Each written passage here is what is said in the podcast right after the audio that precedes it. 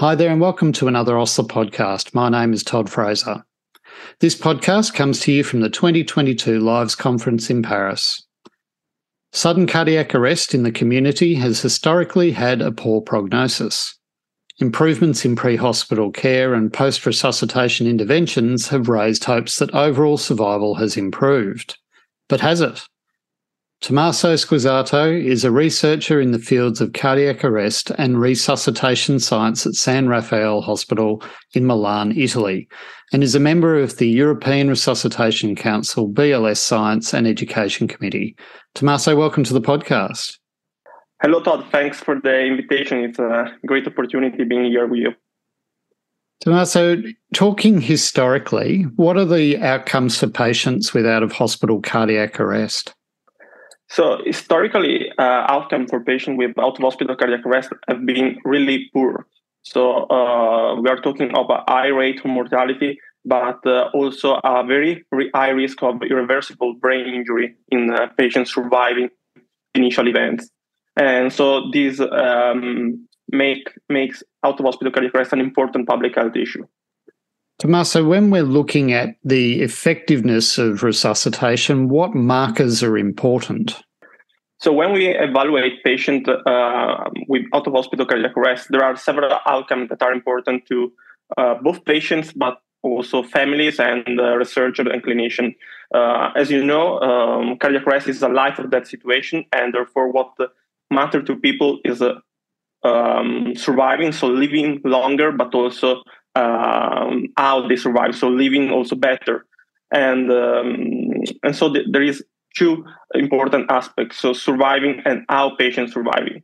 Uh, however, survival is not enough, as you uh, all agree, and patient cognitive and functional status after a cardiac arrest are uh, especially important for patients who experience a, a cardiac arrest.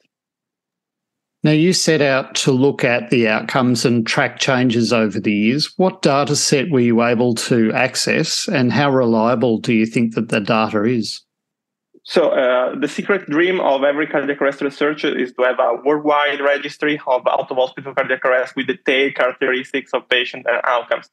Uh, unfortunately, this, uh, this is only a dream, and uh, we, we could hope for a nationwide uh, registry, but also this is um, still uh, not achieved in many countries, and uh, very few countries are organized with such a registries.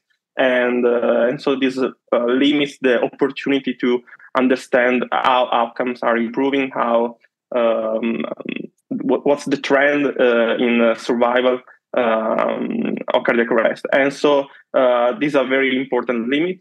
However, existing registries are of very high quality and um, this is very important because provide many important information from different parts of the world and also thanks to the standardization of uh, the Utstein template that allow to compare different registries in different parts of the world. However, uh, the goal is to expand and to uh, arrive at the point that every country has a nationwide registry of uh, patients with cardiac arrest occurring outside of hospital. This is very important. Key to understand uh, how patients uh, are going, what are the um, the points to improve, and uh, what is going already very well. So this is a key message. Now, we talked a moment ago about outcomes. Do these registries, in addition to mortality, have data about quality of life and what sort of data is measured? So, uh, this is a very important point quality of life. And um, what, happen, what happens after the patients leave the hospital is often uh, not uh, described. And uh, another key point is the follow up period. Uh, many registries follow patients for uh, up to discharge from the hospital, for example, or 30 days, and very few up to one year, and even few uh, up to multiple years, for example, five, ten years. We have very few data up to this long time points. And uh, this is a very important issue because uh, we know that patients uh, after out of hospital cardiac arrest, when they survive after hospital discharge, often have uh, severe cognitive and functional impairment that uh, needs to be assessed. And um, it is important to understand also the effect of our intervention on long-term survival. And also there is a two-hit uh, situation because patients are affected by the cardiac arrest, but also by the um, intensive care unit stay. So this is a double issue. Patients with uh, ICU stay, prolonged ICU stay, have also long-term impact on quality of life. And so uh, we are missing often uh, a part of the of the puzzle to understand how patients survive cardiac arrest, and uh, also families can be affected, and this is also a, a, a key point. Tommaso, do these registries contain data about the process changes that have occurred that enable you to examine whether um, a particular intervention or a change in practice has made a difference to these outcomes?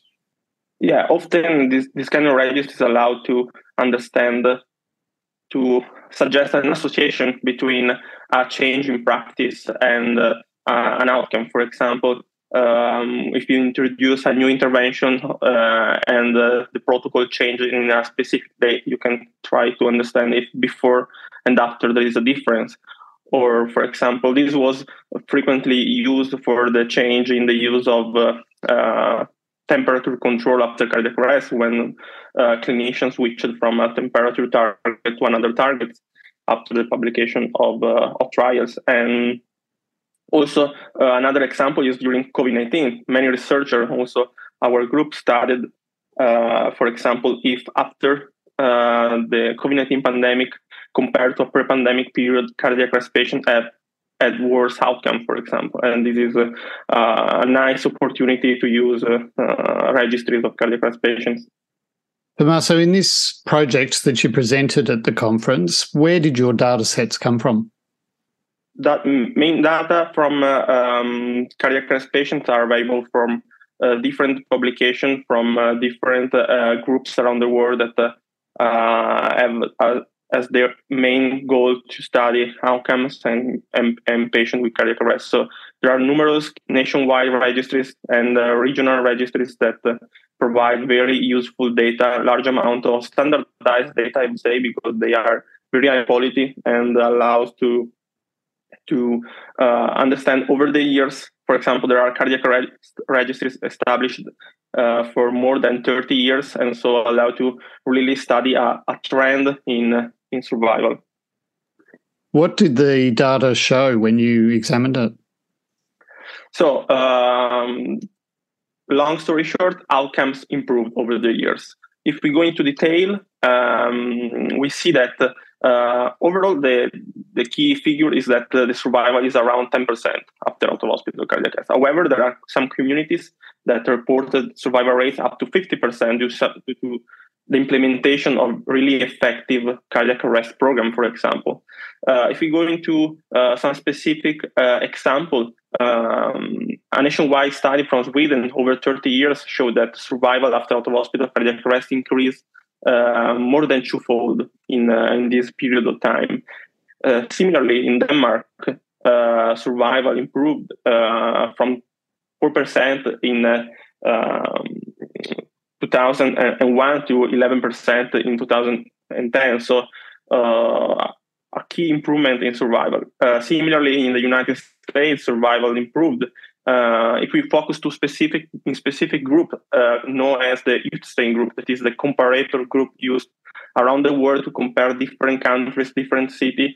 And this is the subgroup of patients who has a witnessed cardiac arrest and with an initial shock rhythm. So those patients more likely to survive.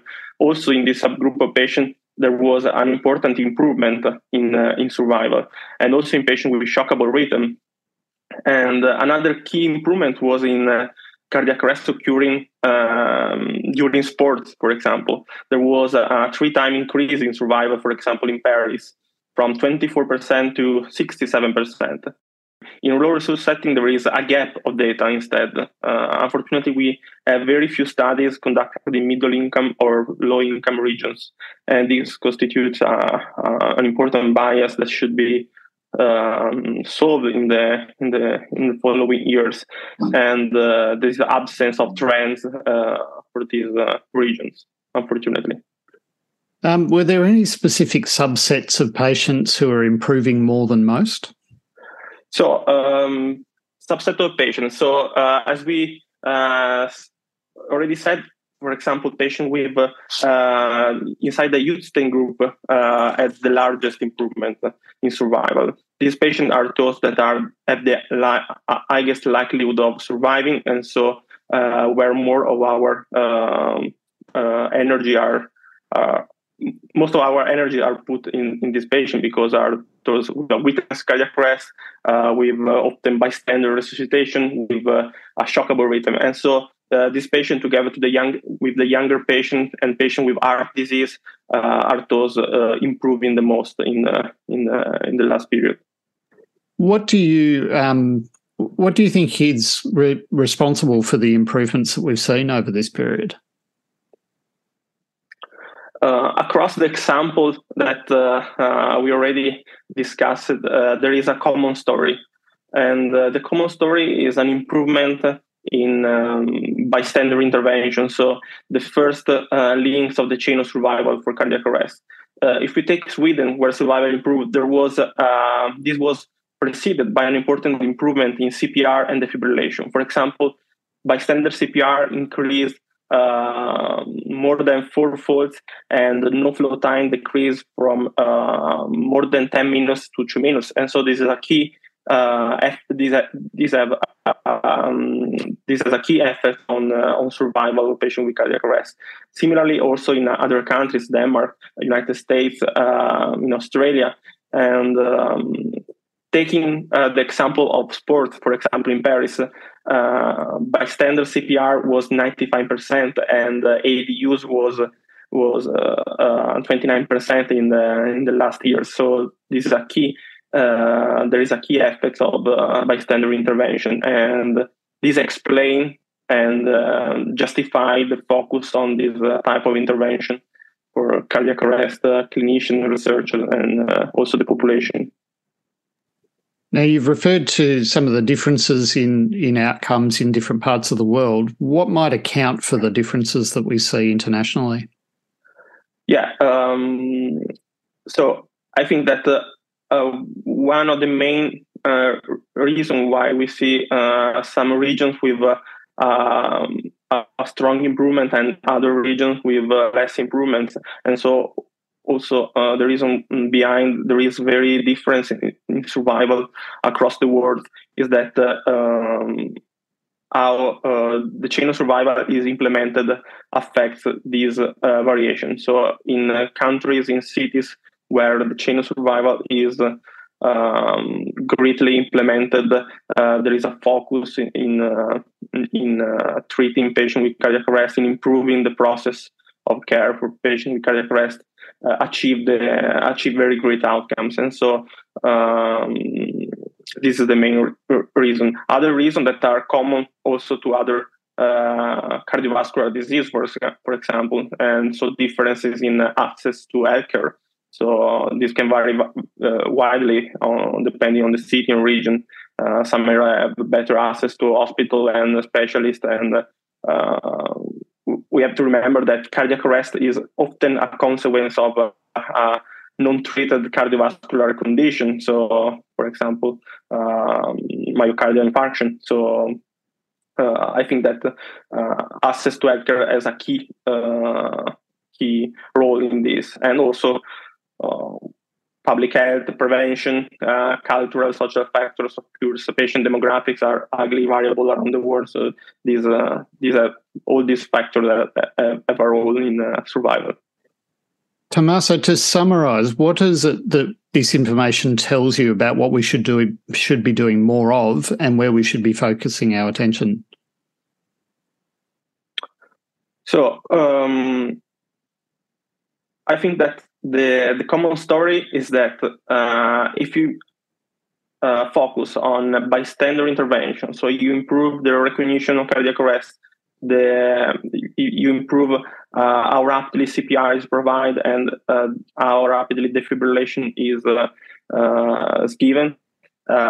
you improve outcome after cardiac arrest. So every country in the world should focus on this aspect.